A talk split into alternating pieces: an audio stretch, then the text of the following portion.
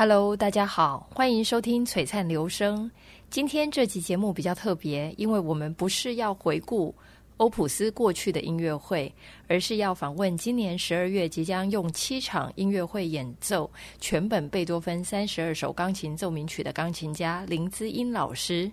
希望借由今天的节目，能让台湾的听众更了解他以及这一个贝多芬的计划缘起。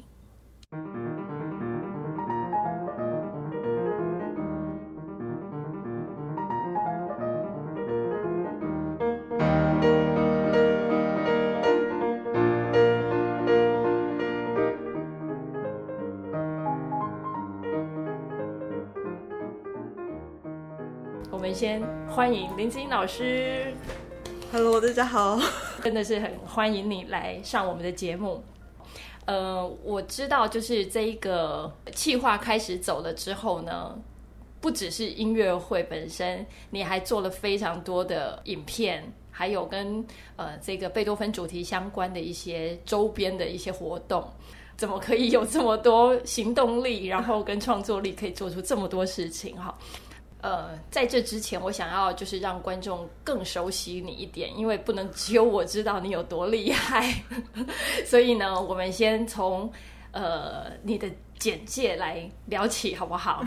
你是一个什么样子的人呢？呃，我四岁的时候开始学琴，然后那个时候其实是就是妈妈带去雅马哈这样子就开始学这样子，是，然后后来就是有考到。国小音乐班，然后国中音乐班，这样子一路读上来。然后小时候的时候，其实有参加过非常多国内的比赛。嗯、然后我不知道为什么，就是呃那个时候其实比到有点累，就是觉得好像自己。练琴的感觉都只是为了要比赛，或者是为了学校的考试。嗯、然后因为台湾的比赛有时候只要三分钟，哦，所以就是感觉没有就是很完整的认识一首曲子，或者老师可能在帮你准备，所以说三分钟就是这样之类的，嗯，所以就是会觉得好像没有那种对音乐的热忱，或是会知道不知道自己到底为什么选音乐。所以后来高中的时候就是跑出来念。那个数理自由班嘛，然后因为那个时候其实我对科学的其实也还蛮有兴趣的，所以就想说那就考考看，然后所以后来高中就是念那个师大附中的数理自由班。嗯，然后你还参加了呃这个数理自由班，好像还有一个国科会，国科会的计划。对对对，那个是我高一那年的时候，就是刚好有看到那样子有一个甄选，就是国科会的青年培育计划，然后他是跟台大还有中研院合作的。然后就是主要是让高中生可以到他们的实验室，就是做一些专题，然后还有跟他们的老师有点交流这样子。嗯、对，所以后来那时候就报了，那时候就报化学组，嗯、然后就非常幸运的就有去面试，然后就考上了。然后对对，就是有去考试，然后考试，然后面试，然后就有上了，然后。上了之后，就是每个礼拜就是会固定去实验室，然后就是跟我那时候是跟台大化学系的教授刘旭中嘛、嗯，然后就是有跟他讨论一些就是实验的东西这样子。嗯、然后钢琴那个时候对我来讲就比较像是一个调剂生活的一个，就是我没有特别的去找老师还是怎么样、哦、这样子，就是就但是还是会练，还是会练，还是会练、哦，然后反而是在这种情况下弹。嗯就觉得自己那个热爱音乐的感觉又回来了，就是不会觉得是为了完成某个任务，或者是为了得奖，或者是为了对这样子，对、嗯，就是觉得这样子的情况下，反而觉得就是自己有更喜欢音乐，嗯哼。然后后来就是，嗯，有一次不小心听到 Schönberg 的那个贝多芬的那个 CD，是。对，然后就觉得很感动，嗯，然后。那个那个时候就认真的在想，想说就是是不是就是要再就有想要再回来音乐这一块，就是继续努力，就是、嗯、对，就是想要再继续钻研这一块、嗯，对。然后所以后来呃高中的时候，后来就是有准备去考大学的音乐系嘛、嗯，对。然后后来就是到师大，嗯、那师大那个时候后来就是跟叶梦茹老师学，嗯哼。然后跟他学了之后。呃，就对，其实，在他之前，我就已经有听过一些俄国的钢琴家，然后那个时候其实就已经蛮惊艳的。但其实那个时候，其实对俄国的音乐生态环境没有非常的清楚，或者音乐教育，因为其实台湾留俄的人那时候还很少。对对，然后是跟叶老师之后才知道，哦，有这些学派，然后还有就是那些音乐教育怎么样，然后他也就非常推荐我可以去那边看看，就是去参加个音乐营去试试看，这样试试水温。是，然后我就去了。就去了，对，就是我是大二那年的暑假去的，对，然后去了之后就觉得自己爱上那边，就是觉得那里的音乐环境啊，就是老师的教育教育的那个方式，或者是就是整个学习的环境，就是是我是真的非常的喜欢，嗯哼，对，所以后来回来台湾之后。我就马上的想要转过去念，oh. 对，然后可是其实那个时候音乐营是在暑假，然后我问的时候，他们跟我说他们九月有一场入学考，大概就是在我回台湾只有两个礼拜之后，该不会 对，该不会两个月后又过去了？两个礼拜，两个礼拜，两个礼拜，只有两个礼拜，然后我就哦好。然后我就好，我试试看，就是看。其实那个时候，呃，曲目准备曲目是一一部分原因，然后还有一个是我比较担心的是签证没有办法，因为俄国签证有点麻烦。是，就算是办旅游签证，也是需要一点运作时间。嗯嗯，嗯。对，然后所以我就马上就是打去给就是我之前去音乐营的时候办签证的地方。嗯。然后就是他们有帮我，就是看看就是有没有办法用最快速度把签证用出来啊。然后就是正好就真的都刚刚好是在那个时间点上，就是把这些。签证的部分都处理好，然后学校那边的话是，就是他们是跟我讲说，你只要寄曲目，然后报名表跟我的护照就可以，uh -huh. 因为我不是拿学校签证，所以他们不管我，我只要人到就行了。Uh -huh. 对，uh -huh. 所以、也蛮幸运的，对，就是没有被这个过程中没有被刁难，或是有一些，因为只要一个东西不行，就欠东风，对对对，就就，就没了。对，而且我觉得非常非常幸运，我觉得这就感整个感觉好像就是我注定在那个时间点要去一样。嗯就是很幸运的是，因为其实我到那边之后，我没有办法住学校宿舍，因为我不是拿学校签证去考试的学生，嗯，所以我必须要在外面自己住，然后就会面临没有寝练的问题。哦。然后就是那个时候非常非常刚好，就是那时候有一个小留学生，他们。家正好回台湾过暑假哦，所以房间空起来了。对，然后他就跟，而且还是住台北哦，他就跟我说啊，那我们可以碰面。然后就是我把我家钥匙给你，就先过去，可以先住我们家住几天，准备考试。然后我们有钱可以在那边，可以这么刚好。对对，然后后来我就哦，好，很感谢。然后就是后来就是见面，就跟他碰面，然后呢，然后就过去，然后大概考试前四到五天是住在他的家里，然后后来就是。去考这样子，然后就是也是非常神奇的，非常幸运，就考上考上了，这个就是命中注定。没有，就是后来就考上了，然后嗯，会考上之后，那时候还有再回台湾一次，就是那次是因为。我第一次去的时候是拿旅签，所以只能待几个礼拜而已，嗯，所以要回去等学校发正式的签证，学生签证签签证才可以回再回去。Uh -huh. 对，所以就有再回来，然后顺便收拾一下东西。然后我还记得，我还记得，就是因为其实那时候大家都说俄国的冬天很冷，嗯，但其实我没有办法想象，就是零下二十几度是怎样子的温度，嗯，所以我基本上就是把我所有可以带的所有厚重衣服全部都。带去，去，因为我不晓得就是会到多冷，然后呢，然后就是带一大堆，就是我第一次去的时候，那个行李箱整个是爆炸，不知道过重多少这样子。Uh -huh, uh -huh. 对，然后就自己过去吗？对对对，是自己过去，没有没有人带着你哦，没有，好独立哦。Uh -huh. 对，然后对，就这样，就是自己过去了。对，然后那次就是开始念的时候，那次就在那边待了一年之后，暑假才有回台湾这样子。然后就这样无缝接轨。我看你，因为台湾就应该是升大三嘛，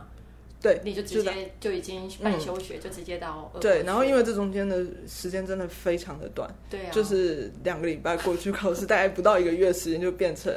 莫斯科那边的学生。对，然后所以其实我那个时候在师大音乐系，很多人不晓得。我转过去了，然后还有人跟我说，我学那一年的那个学期末的时候，他们还就是学校可能没有不知道我已经转学这件事情，就这边已经退学的事情，所以就是还有缺考。哎，对对，想说他怎么来？对对，就是还写缺考，就我的期末考还是缺考这样子。然后后来就是才有就是才可能才告知或者才知道，就是小时候我已经转学了，对，早就已经到俄国去了，对对对，然后结果到俄国去就开始就是呃就一路上这样学习了嘛，对对对对，对，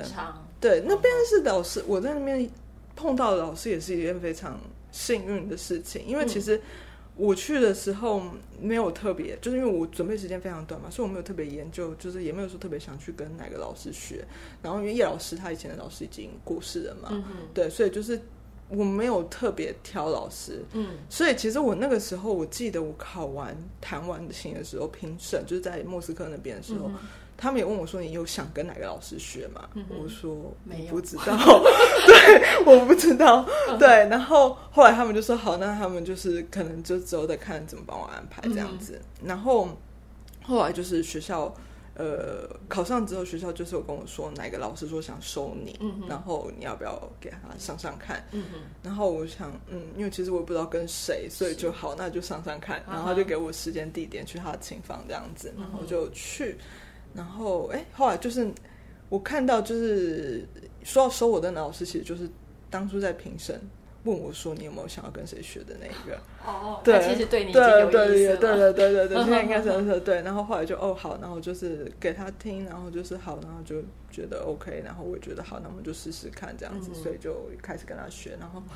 他是真的是一个非常非常好的老师，就是对我后来一路上就跟他对对对，后来五年，后来接下来的几年就都是跟他学习。老师的名字是嗯，Polina Fedotova 吧？啊哈，对，现在还在吗？还在，还在，还在。然后我对他印象非常深的一次是，他有一次弹了一场六个小时的音乐会，六个小时，他弹了所有巴赫的作品。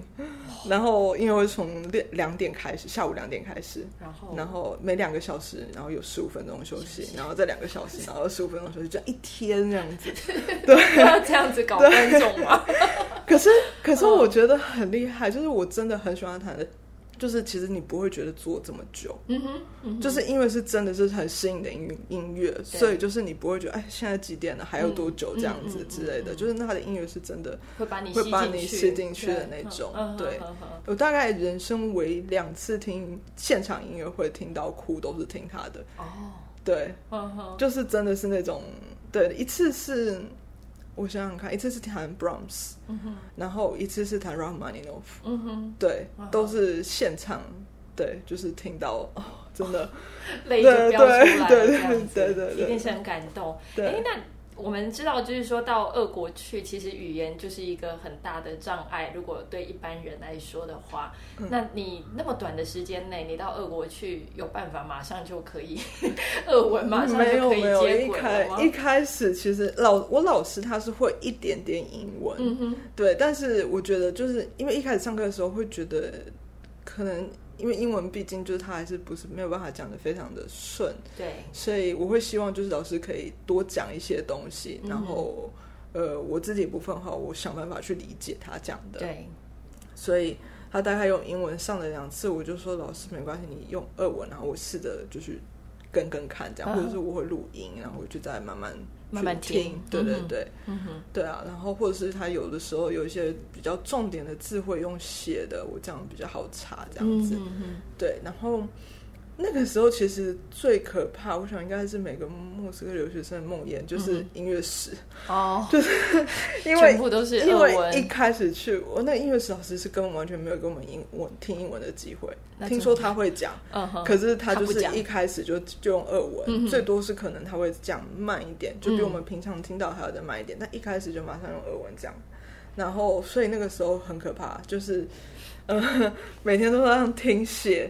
就是我那个时候，我的做法是我把它听的写下来，就算我不知道它是什么意思，但是我把我听到的那个音写下来，然后回去再用字典去慢慢慢慢查。就是有的时候可能 O 跟 A 是同一个发音，就会两个都试试看看，最后打到的那个字是对的，就 就是它了这样子。对，就是那个时候是这样慢慢的一个字一个字去查。然后呃，学校办事的话也很麻烦，因为学校的外国学生办公室也只会。讲俄文，不讲英文，不讲英文，所以那个时候我其实有一个 类似类似像对话簿的东西，uh huh. 就是有的时候因为办事的事情是比较正式，然后比较。重要的嘛，所以我很怕有什么环节出错。对、嗯，所以我会先把我要办的事情，或是问的问题先写下来，嗯、然后到那边之后跟他们讲，你们写一下 要准备哪些东西，写一下 这样子。给你对对对对对 对对，是这样子，比较保险一点，比较保险一点，不然，、那个啊、不然会少一个东西，还是没听到，还是什么之类的。对对，对所以就是那个时候一开始的时候，语言是真的。嗯哼。但是你语言大概到第几年你就完全可以上手，没有问题，可以来去自如的沟通，这样。应该呃一年多，嗯哼，一年多就至少是可以上课都没有问题的。嗯，这要感谢那个西洋音乐史老师，给你最严酷的那个嗯训练，对，嗯哼。而且我们在俄国考试的时候都是用口试，他们没有笔试的，嗯、所以就是 就是他考试的时候是好几个问题放在桌上，然后你抽，然后抽到之后你要讲，马上就要回答，马上讲，这样子，对，对，哇，然后我会先考试前会给你一个题目纲，但是大概都三十几题，你也不知道你会。回到哪一题这样子，然后你要先准备，然后考试的时候就是直接抽，然后就讲，就是他们没有笔试这件事情，就全部都是用对话的这样子，嗯嗯嗯，对，所以就是那个时候就是也是有，语言上是应该是这样，也有就是克服了哈，对，嗯，然后在俄国呃应该是五年。对，五年之后，然后你的人生又有一个不一样的变化。这个我之前有听过，但是我觉得你可以再跟我们分享看看。嗯，怎么会到最后跑到意大利去了呢？其实是那个时候念到大五的时候，就最后一年的时候，其实一直在想说，就是到底要继续留在俄国呢，还是回台湾，还是去欧洲其他地方看看这样子。啊，那个时候其实我已经有，就我在俄国期间，其实已经有开始在。欧洲比一些比赛，就那时候去过德国跟意大利都有在那边比过这样子，所以其实我还蛮好奇欧洲那边的音乐教育，只是不晓得要去哪边好。嗯哼，对。然后就是后来在意大利，我还记得非常清楚，在维罗纳，就是维罗纳的比赛，就是在那边比的时候，就是有认识一个评审，然后。回我回俄国之后，他就非常密切的，就是会联系我，嗯、然后跟我说，就是因为他其实，在俄国也有那时候他在莫斯科也有那个大师班什么之类的，嗯、然后他就跟我说，哎，他在莫斯科有大师班，然后七月在法国也有大师班，然后就说你要不要就是参加看看我的大师班，然后如果觉得不错的话，就是可以去他在那时候在意大利，他有 Academy，、嗯、就是在那边可以去他继续去他那边进修这样子。嗯那我就想说，好，那就试试看。阿莫斯科那场我们后来没有参加到，就是因为他那个时候因为飞机班机不知道取消还是什么之类，嗯、所以整个活动就取消了。嗯、然后后来我就七月就是去法国巴黎这样子，嗯、跟他上大师班的课。然后他那个时候就是也有帮几个就是他挑的学生，就是办那个。独奏会在那边的教堂这样子，那、那次其实感觉还不错，就觉得哎、欸，他教的也还有东西。嗯、然后他那个时候是在跟我讲，因为他其实有个学生是得布索尼钢琴大赛第二名，布索尼，对，嗯、所以他就跟我说，哎、欸，你要不要来我这边？我可以帮你准备那个比赛，嗯、就是他觉得就是我我可以再往更高层级的国际比赛迈进这样子。对，然后我就哦，好啊，就是也可以，就是那时候也是有这样的想法。所以就去了意大利那边这样子，嗯、然后就是在他的 Academy 学，结果发现 感觉好像被骗上贼船。哦哦，对，故事开始有了转折，对，就是他其实他那个时候我在跟他通信的时候，他是跟我说一个礼拜就是一样会上两堂课，然后不会有其他学科，就是钢琴，嗯，对，然后他会帮我安排一些其他的比赛，嗯。然后主要就是跟他学琴这样子，跟他学一个礼拜至少两堂课。嗯，然后那个时候去的时候就是没什么在上课，就是不像他一开始讲的这样子，嗯、就是首先就是每天上每次上课的次数都很少，然后他常常因为有事情推掉，嗯哼，然后也没什么给我建议还是什么东西，嗯、就是可能我从头到尾谈完一遍，他就说哦好，很棒，下课。嗯、常常常常这样，常常这样，嗯、然后。嗯我觉得我每次上完课都是满头问号出来这样子，嗯、然后我自己都觉得还有点问题。为什么你会觉得没事？对，对 就是常常会处在这个状态。然后后来他是真的有帮我安排比赛，嗯、就是小，就是应该是中小型的啦，嗯、不是像布索尼那么大的，在，在意大利，在意大利的，对，就是中小型的比赛。然后他就会说：“哎、嗯欸，你可以去比哪一个？你可以去比这个，比那个。”然后我就有去报了。那有去报的时候想说，既然已经有要准备比赛，我是应该会比较积极一点上课了吧？对，对，结果也没有。就是 我有有在拿破仑比的一个比赛，他大概是。比赛前三天才听，唯一的一次嗯哼全部把曲子弹过一遍，然后就哦很好，就下课了这样子。然后可是那次比赛就是去比的时候，我有拿到第二名，嗯哼。然后我还是就是照惯例也会跟老师报一下，就是现在的情况，就是跟他讲说，哎，我有得奖什么之类的。然后他就做了一件。让我非常傻眼，大概这辈子没有老师要求过我做的事情，什么事？就是他，他叫我跟大，就是在社群软体公开，就是我的。得奖的消息，嗯、然后另外还要特别加上谢谢他这件事情，哦、要把他对要把他的名字写出来，哦、对，然后就说就是你要就是在 Facebook 啊还是什么之类的，嗯、就是你要就是跟大家讲说就是你我教的很好，嗯哼，所以你才可以就得这个奖，就他有特别提到这件事情，不是说只是写他的名字，嗯、然后要跟大家讲我教的很好，所以你才 你才可以得这个奖，这是他的 credit，对，嗯，然后。然后他是传讯传简讯跟我讲的，然后那时候还蛮傻眼的，因为就觉得他也没有真的教什么，然后，嗯、然后就算是有教，就像我以前我的钢琴老师，在俄国钢琴老师，就算是真的有教我这么多的，也不会在我跟他讲说我得奖的时候叫我一定要标他的名字，或是一定要感谢他，公开感谢他之类的这样子，好怪，对，非常怪。然后他的话就是对他这样子写出来，然后。我写了，然后那时候还有一些就是比较知道我情况的朋友也问我说：“哎、嗯，老师，你不是都没什么上课吗？为什么要谢谢他？”嗯、对，然后我就哦，老师，老师叫我写的这样子，嗯、对，所以就嗯，就是这样子的事情发生之后，就是心里有留下一点疙瘩，就觉得这个老师有点不是很，不是很。不是真的很在意学生，跟不是很在意音乐的那种，嗯、对，就感觉他只在乎自己的名声或者是什么之类的那种感觉。是期间都没有其他的学生吗？嗯，基本上基本上没有遇到。对，他常他时不时的会办类似像大师，就在他的 academy 办大师班或是音乐会。但是碰到基本上都是同一群人，而且其实听说是当地音乐院的学生，uh huh. 就是不一定是阿卡戴米，就是我没有碰到外国人，完全没有外国学生这件事情。Uh huh. uh huh. 对，就好像就是非常诡异的一个地方。然后后来真的是让我觉得有点太夸张的，就是在准备补索尼的这件事情上面，嗯、因为。布索尼的第一轮是要记那个录音，嗯、然后因为我那时候在意大利，其实不晓得哪边有录音室，嗯、所以我就特别去问老师，嗯、就老师说哪边录音比较好这样子。嗯、然后他就直接跟我说：“啊，不用录音，你就给我三千欧元就可以了。”太扯了，对，对，他就什么黑幕啊？对对对对，然后而且我觉得很扯的是，他讲的非常的自然，好像这是一件很自然而然的事情，嗯、就他也不是这样。有意无意的暗示的这样子，嗯嗯嗯、他是很直接，就是开价，然后跟我讲说，你如果去，你你只有你就不用录这个，给我这个，你就一定可以进第一轮。对，然后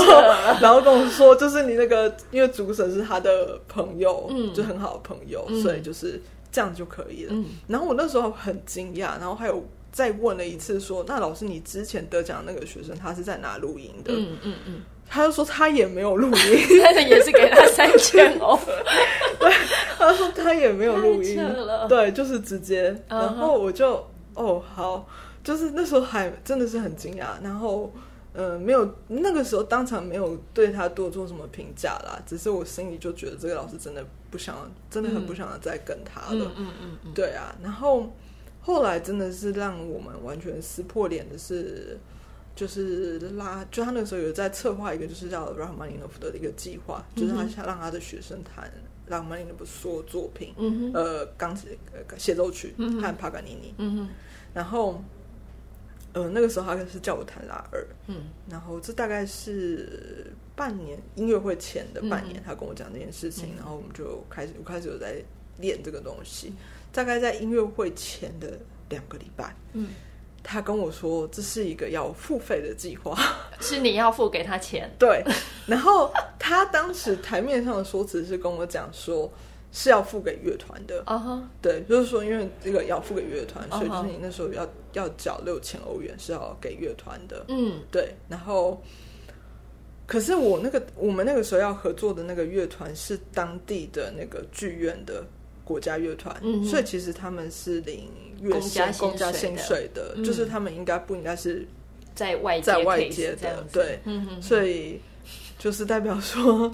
这六千欧不知道会跑到谁的口袋，对不对？对，应该是应该是他自己，或者是不知道这样子，对。然后，所以后来因为那那一次是因为一方面也是我觉得非常不合理，然后还有就是他真的太突然了，在音乐会前这么短时间突然跟我讲这件事情，嗯嗯、然后我也没有办法，就是马上就是。给他这么多，所以我就说老师我不参加了。嗯，就是我那次就就直接两个礼拜前你就说不谈了，这样。对对对，就跟他讲说我不谈了，然后就说因为没有办法，嗯，就是，然后后来那次之后，就是他是嗯，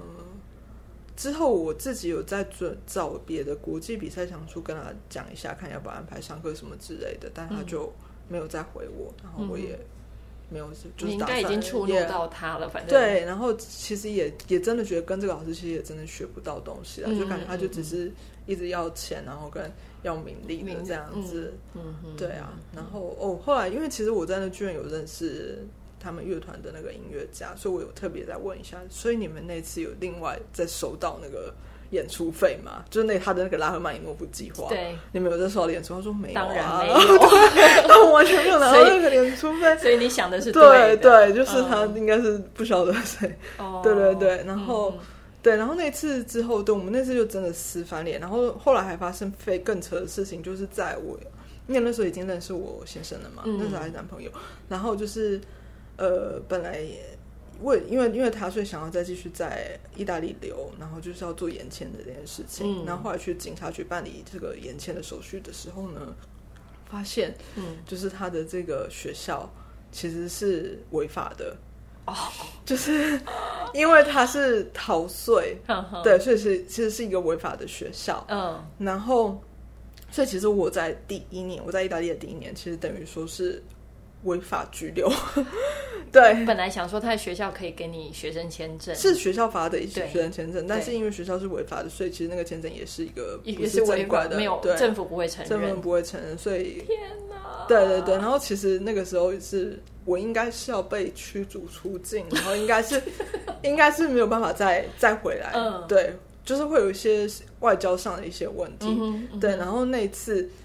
就是还有请到律师处理，啊、就是那次还有请到律师，就是处理说，就是呃，我跟我在领到这个他的学生签证的时候，其实是完全不知情的状况，无辜的，对对对对，被欺骗嘛，对对对，嗯，嗯然后后来就是有就是说，好，那没就是不关我的事情，就，就是有、嗯、有就是撇清，对，然后但是他们学校当然就是有被勒令，就是一定要关掉，天哪！对，然后 所以后来呢？后来学校就关就关了，就关了，就关了。那这个人还在吗？他现在是那个音乐院院长，还还呃，在别的音乐院。对，又又另外不是不是他不是他的 academy，是他们当地算是国家的政府的音乐院。对对。这是一个很可爱的国家耶，而且而且其实他的 Academy 就是被关是大概是四年前吧，四年前的事情，然后他一直到最近这一两年，就是有在换一个名字，然后再继续又再继续重操旧业，对。所以，呃，如果你很幸运听到我们现在在讲这些故事的人，要小心哦。就是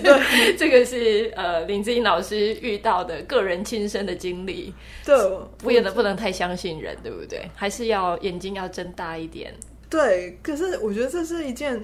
嗯、呃，其实我那个时候会觉得很惊讶，就整整件事情让我很惊讶的是，就是嗯，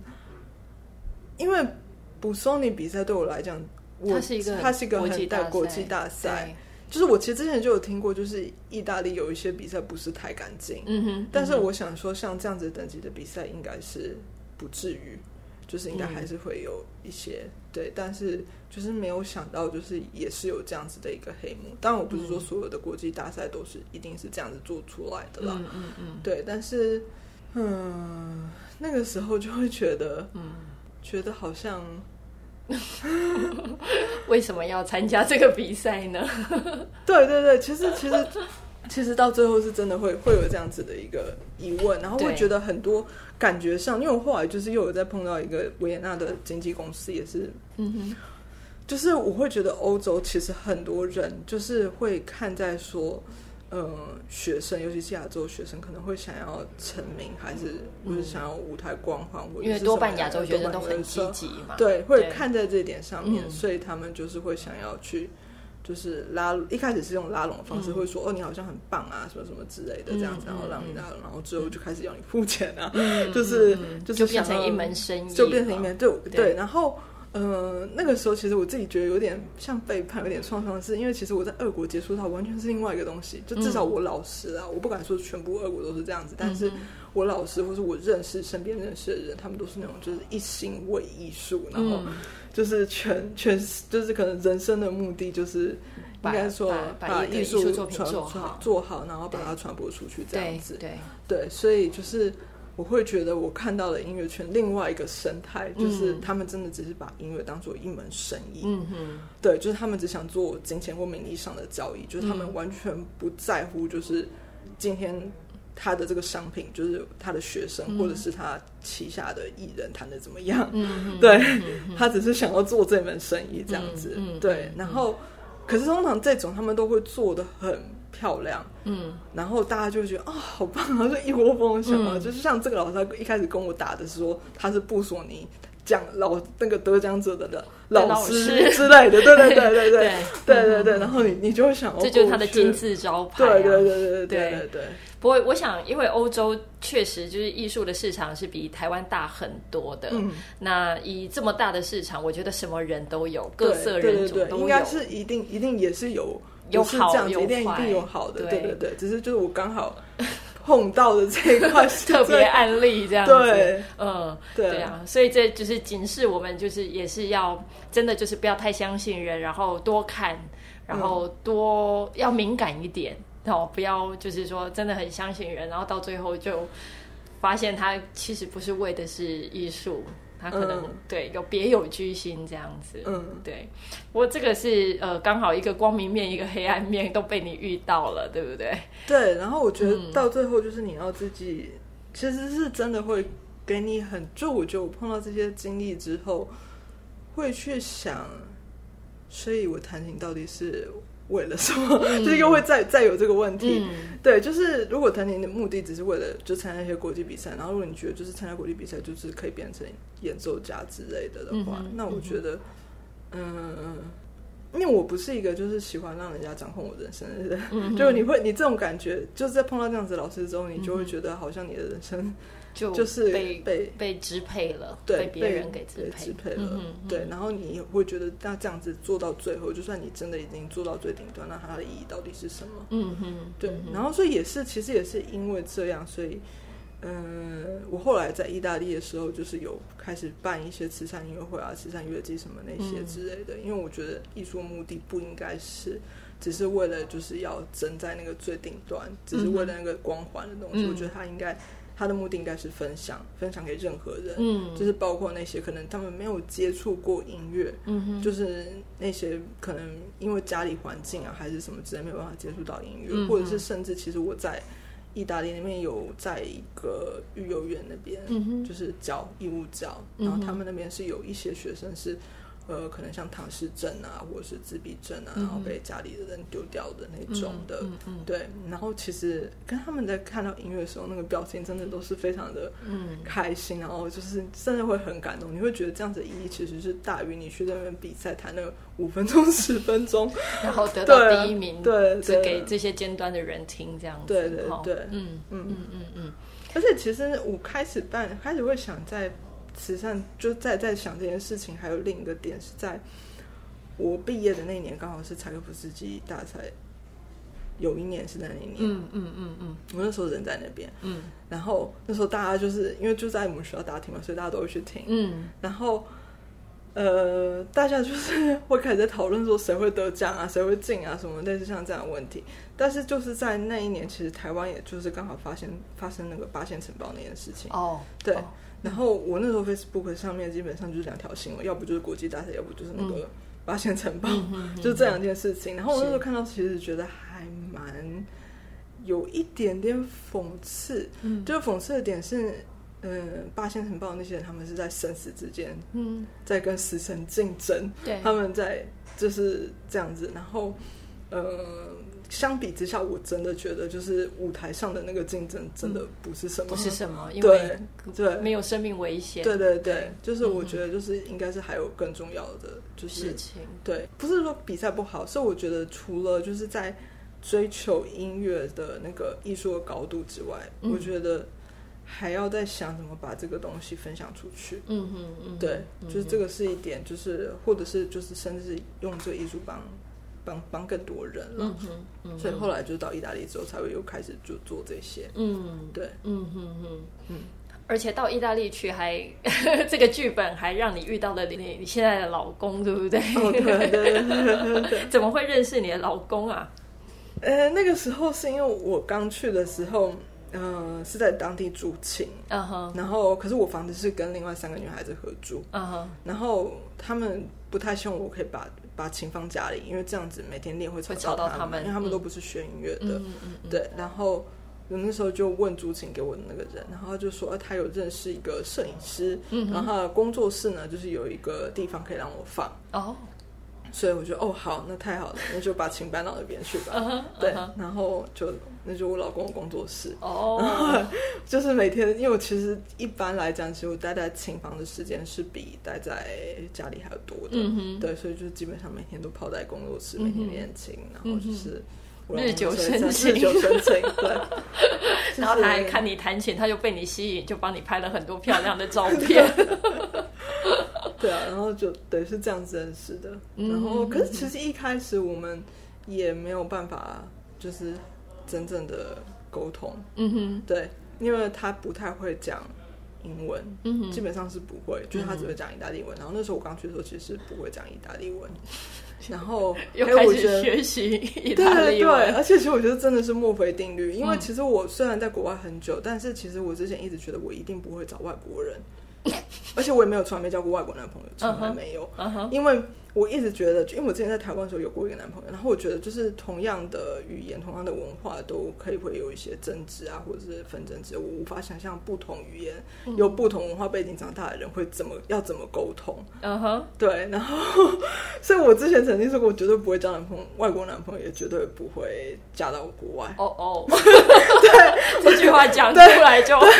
老天爷就听到了，对就故意就对，然后就对，这真的是墨菲定律，对，马上。就是后来就是就认识，就认识了，然后其实认识的时候一开始是真的有语言的隔阂，嗯、但是我觉得就是真的，如果你想要真的有想沟通，还是可以找到就是沟通的方式。嗯、当然，我有去学意大利文啦，嗯、就是那个时候有去学了大概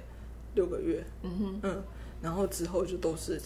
基本上就都是从生活上去学，然后常常讲，然后就是会变得越来越顺。啊哈，对啊。对，好幸福哦！因为你看到你的照片，就是你的老公帮你拍的，然后他应该是他是在贝里尼歌剧院吗？对对对，就是当地的算是一个文化中心，就是最大的那个，然后当摄影师。对对对，他是在那边，然后就也是因为他的关系，所以就是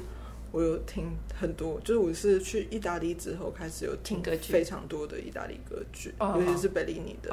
对，因为他们每一年都会有那个贝利尼的音乐节，是。对，然后就是每就是他每次工作的时候，基本上我都会跟着他去听啊。有的时候是彩排，我觉得彩排还蛮蛮有趣的，就是你可以看到那些导演怎么去指导，就是这些歌手就是在肢体上啊，或者是在呃声音上要怎么去把那个角色诠释出来的这个过程，我觉得是还蛮有趣的。而且就是其实这个也也是有影响到，就是我自己在弹独奏的时候的那个对于那个剧情啊或者什么的那个想象力这样子。嗯哼，对，就我觉得其实还帮助蛮蛮多的。嗯，其实是音乐，音乐是共通的。对对对，是真的是共通的。嗯哼哼。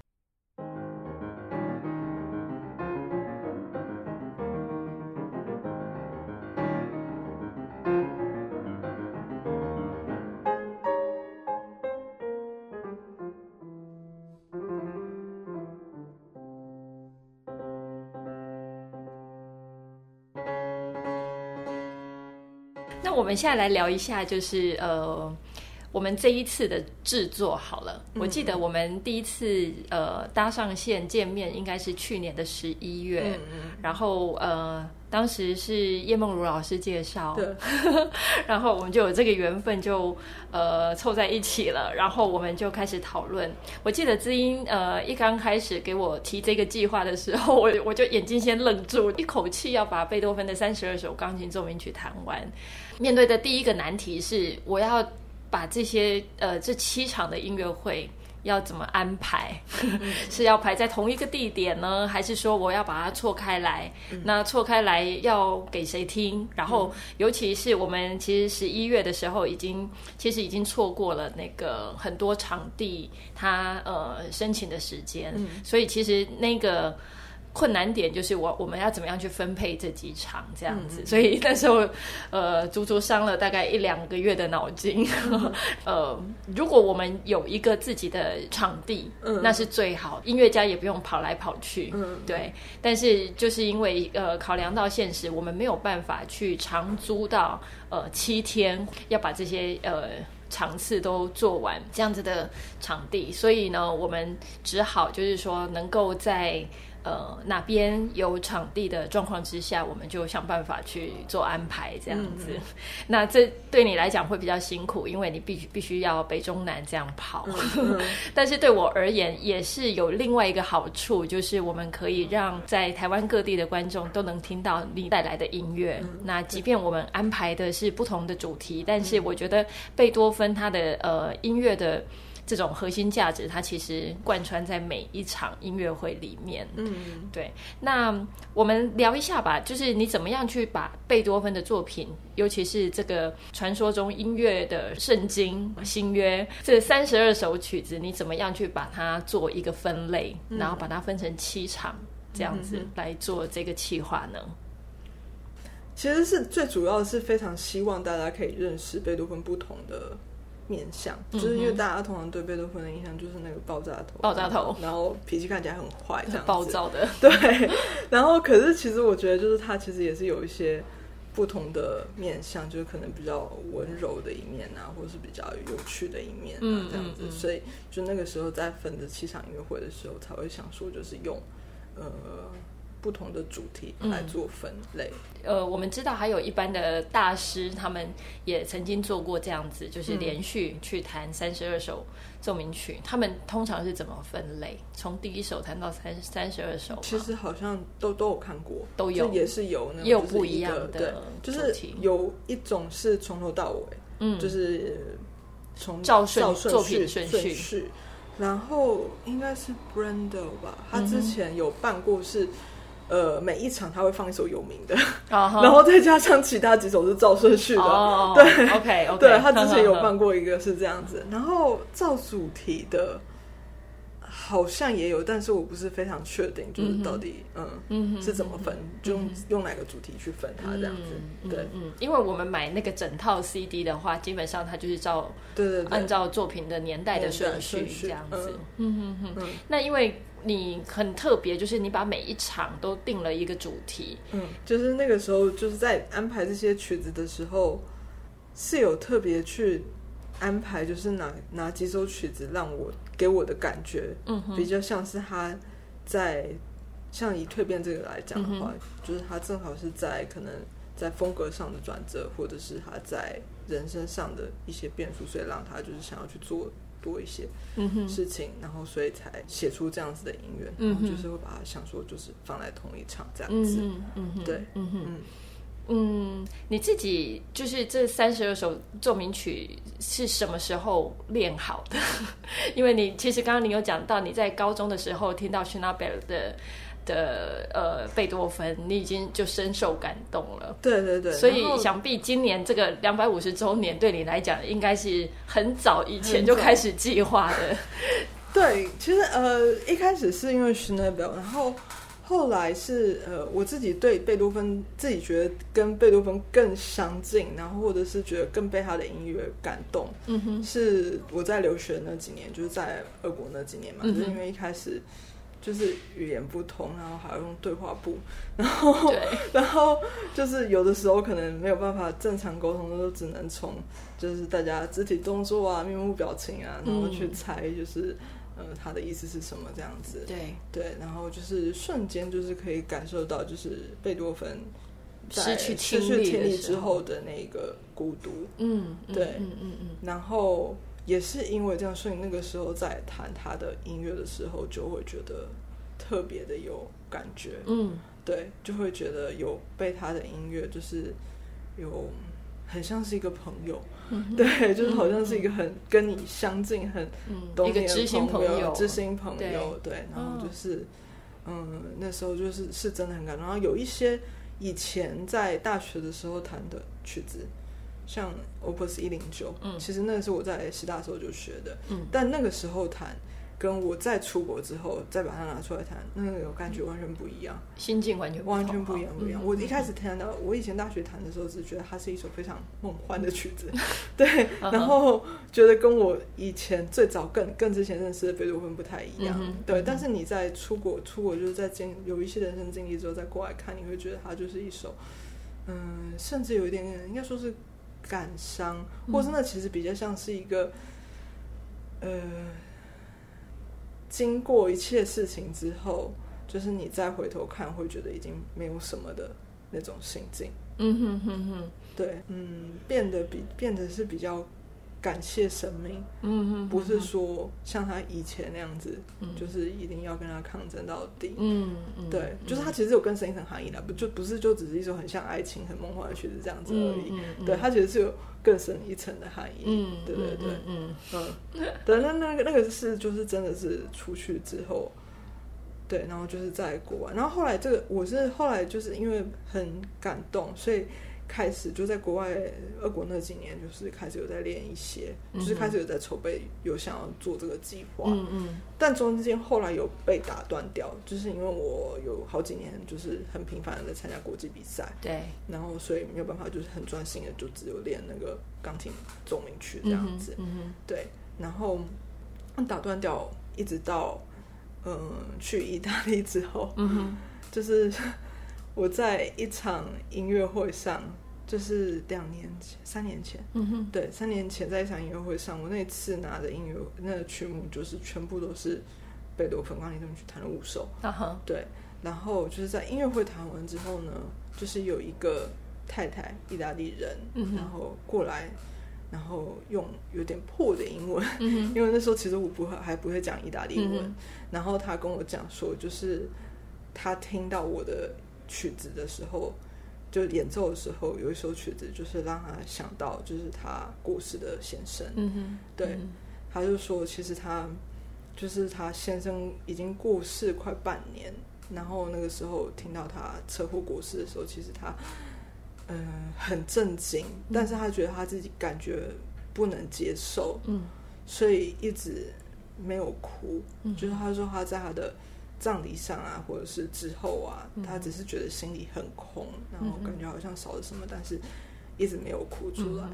然后一直到就是那天在我的音乐会上，然后他听到了就是那个悲怆的第二乐章，然后就是他整个大哭，大哭，对，然后他就觉得就是他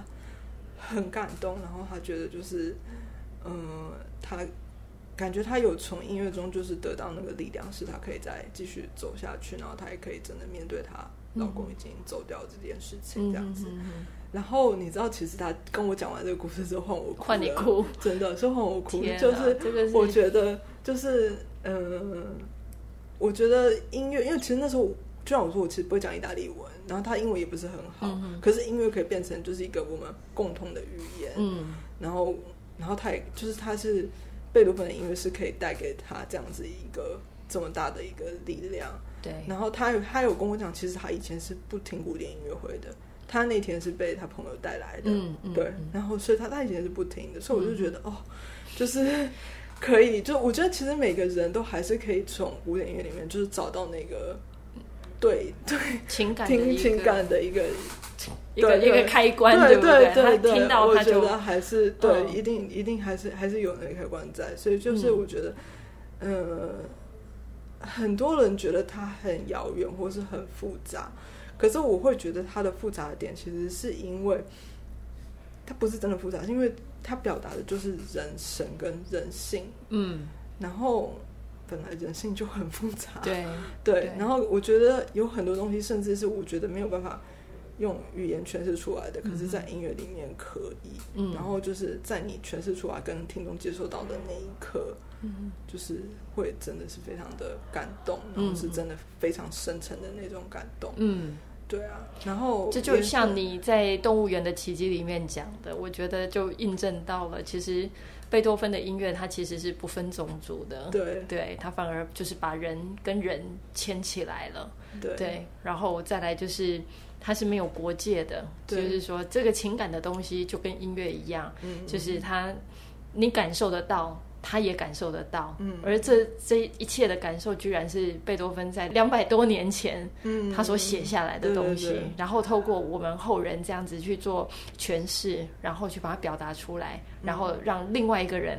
在不经意的状况之下得到一个感动或是情感上的释放。嗯，其实我觉得你在音乐会后如果听到这样子的一个回馈，嗯，比你全场有三万人 的观众来的。那个，我觉得那力量大到可能会支持你，呃，接下来十年、二十年在音乐的路上的这个能量。对对对。其实就是那一次之后，因为我觉得那个时候当下是真的觉得，就是他跟我讲这些，其实是比我得到任何国际大赛的那种感动还要更加的深刻。真的，嗯。所以就是那时候我就决定，好，那。我要专心的把这个计划做起来，嗯，嗯，因为我之前就是有被很多比赛打断掉嘛，嗯嗯，对，所以我就要专心的把这个计划做起来，然后我需要，我想要就是把这套作品就是完整的呈现出来，这样子，嗯哼，嗯，对，嗯，所以呃，听到这样子的故事，我觉得呃，又让我对于这样子的一个伟大的计划更加有信心。为什么？因为我们是基于这样子的一个一个出发点，嗯、想要把音乐传递到每一个角落去。嗯，今天今年其实蛮可惜，因为我知道你在德国这个计划本来呃在德国也会也会 run 过一次，嗯、然后特别把年底的时间排给台湾，对不对？对，可是疫情的关系，关系，所以德国的演出会取消吗？还是延到明年的那个大概？呃，Pasqua 那个复活节，明年的复活节哦，好，所以我们反而是台湾的听众先听先听到，先睹为快。对啊，也因为疫情的关系，所以知音从你从二月吗？对，过年回来，然后就一直被一直滞留在台湾。那也因为有这样的机会，所以我们才可以呃在这中间一起做了蛮多事情，这样子。嗯、呃，我知道，就是呃，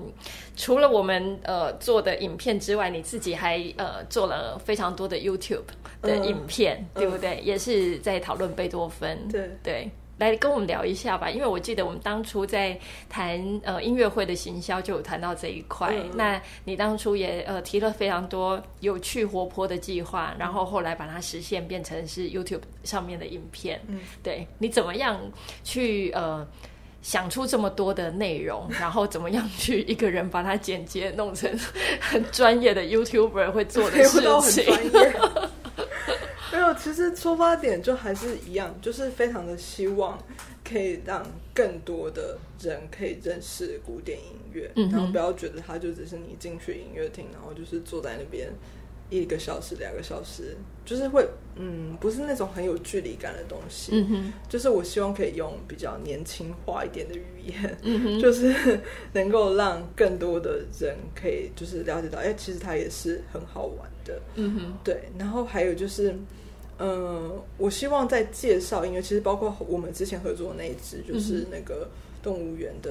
奇迹，就是电影中贝多芬这个计划。对，就这两个。这两个影片上面的计划，我的出发点都是希望可以不要用太过专业的名词，像在上课的方式跟大家讲曲曲式啊、和声啊，嗯，还是什么这样子的东西去解析一首曲子。嗯，就是我会更希望就是可以从情感的层面是，然后来找到那个共鸣点。是对，所以就是像在电影中的贝多芬的话，我是用电影这个做类似像媒介嘛，对，就是。我会希望，就是因为电影是大家都平常会去接触的一个娱乐，然后我会觉得就是，嗯，其实电影中有一些情绪是映射到它里面的曲子，然后我会想要从这一个点去切入来跟大家介绍。嗯、然后我自己做 YouTuber 的影片的话呢，是，呃，我没有用到像电影，但是在解说或者是在表达或者是在画面的呈现上的话呢，嗯、我会 我会是希望就是可以把就是。呃，在情绪上面的那些，就是情感上面的东西，把它表现出来，嗯哼，然后让大家知道，就是哦，原来这个曲子讲的原来是很开心的，或是很难过，或是有可能是对比很大的，或者什么的，就是那种比较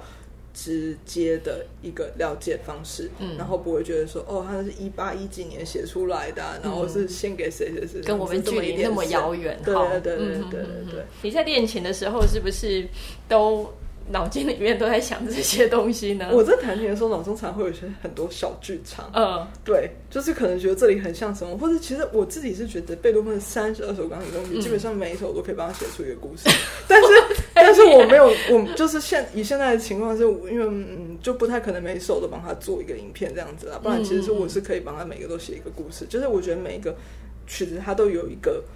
中心，对，就是中心想法，嗯，对。其实这这一点，其实是我在意大利开始接触歌剧之后，就是开始会有更多的这样子一个想象力出现在脑中，嗯，然后开始在找要怎么样在琴键上把这些不同的情绪表现出来。因为其实我觉得弹琴很像是在画画，对。轻的、重的，就是你只要做一点点差别，就会差很多。差很多。对，所以就是还有颜色。对对对对对。嗯、所以其实这点就是在钢琴上，你要去找，就是怎样子可以特别的表现出你要的那个感觉。嗯哼。对对对。嗯、然后，嗯，YouTuber 的话，就是我会希望就是把他脑中的一些想法、小剧场、小剧场，尽量把它就是用我可以做的，因为其实我也不是很专业的做影片的，就是用我可以的技术把它。就是做出来，然后给观众，然后让大家更容易更容易理解这个音乐。对对，然后我自己在练的时候，其实还蛮喜欢去